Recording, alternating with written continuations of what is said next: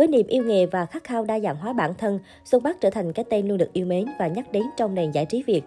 Với nền giải trí ngày càng phát triển tại Việt Nam, nhiều tên tuổi mới đang dần xuất hiện và đa năng hơn để đáp ứng nhu cầu ngày càng cao của công chúng.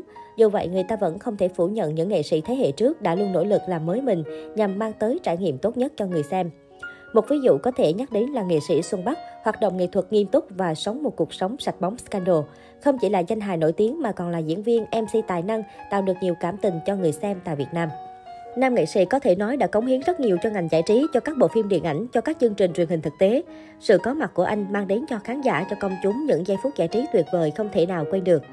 Từ chàng diễn viên yêu nghiệp diễn đến vai núi để đời. Sinh năm 1976 và lớn lên tại Phú Thọ, cho đến năm 1998, Xuân Bắc tốt nghiệp trường Đại học Sân khấu Điện ảnh Hà Nội và bắt đầu làm việc tại nhà hát kịch Việt Nam.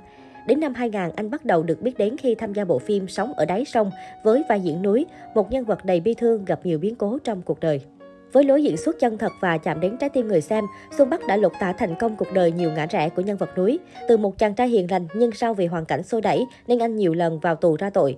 Và diễn này đã mang lại thành công cho Xuân Bắc dù trước đó hay sau này anh có tham gia khá nhiều bộ phim truyền hình khác. Và sau gần 20 năm nhắc đến sự nghiệp của Xuân Bắc thì không thể thiếu vai diễn trong bộ phim Sống ở đáy sông. Nhớ lại vai diễn cũ, Xuân Bắc rất hào hứng, anh chia sẻ. Đây là bộ phim đến giờ phút này, nó gắn liền với sự nghiệp của tôi. Tôi may mắn khi có được vai diễn trong bộ phim này và tôi không nghĩ là nó thành công như thế. Suốt những năm tiếp theo, tôi luôn phân tích xem là vì sao vai diễn đấy, bộ phim đấy nó thành công và tôi thấy vẫn là từ một may mắn đối với tôi.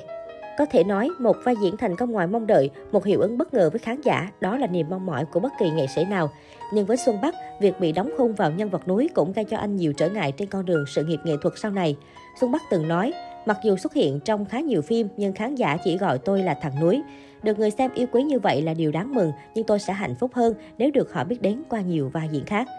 Chính những băn khoăn và trăn trở đó cũng là động lực để Xuân Bắc luôn cố gắng vượt qua cái bóng của anh núi để khẳng định tài năng của mình ở nhiều vai trò khác nhau và một Xuân Bắc muốn mình đa dạng thoát khỏi những thành công đã có. Cột mốc quan trọng trong đời Xuân Bắc có thể kể đến là sau bộ phim Con đường sáng năm 2007, anh tạm ngưng sự nghiệp diễn viên chuyển sang làm MC. Với lối ăn nói hài hước, hóm hỉnh, thông minh và khả năng ứng biến trên sân khấu nhanh nhạy, anh Núi ngày nào lập tức trở thành một MC ăn khách, dẫn dắt nhiều chương trình được khán giả yêu thích như Đuổi hình bắt chữ, Đồ rê mí, Hỏi xoay đắp xoay, Ơn rời cậu đây rồi. Không những vậy, thể hiện mình nhiều hơn thông qua những vai trò mới, Xuân Bắc còn được khán giả biết đến khi tham gia chương trình như Gặp nhau cuối tuần trên VTV3, Gặp nhau cuối năm, cùng con trai tham gia chương trình thực tế thiếu nhi nổi tiếng mang tên Bố ơi mình đi đâu thế.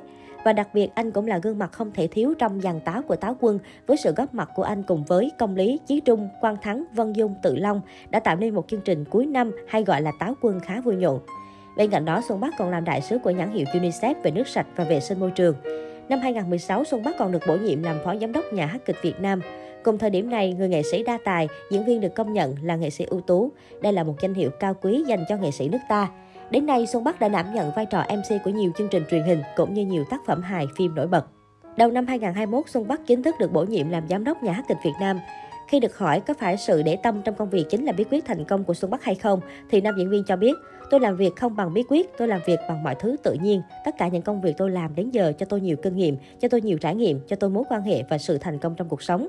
Và đó thực sự là tài sản vô cùng quý giá đối với tôi, Xuân Bắc nói. Có thể thấy dù hoạt động trong lĩnh vực nào, khán giả cũng nhìn thấy được sự tài năng nhiệt huyết của nghệ sĩ Xuân Bắc. Chính vì thế cái tên Xuân Bắc giờ đây không chỉ là một diễn viên, MC hay nghệ sĩ hài trên sóng truyền hình, mà còn là một thời tuổi thơ, là ký ức tươi đẹp với nhiều khán giả Việt.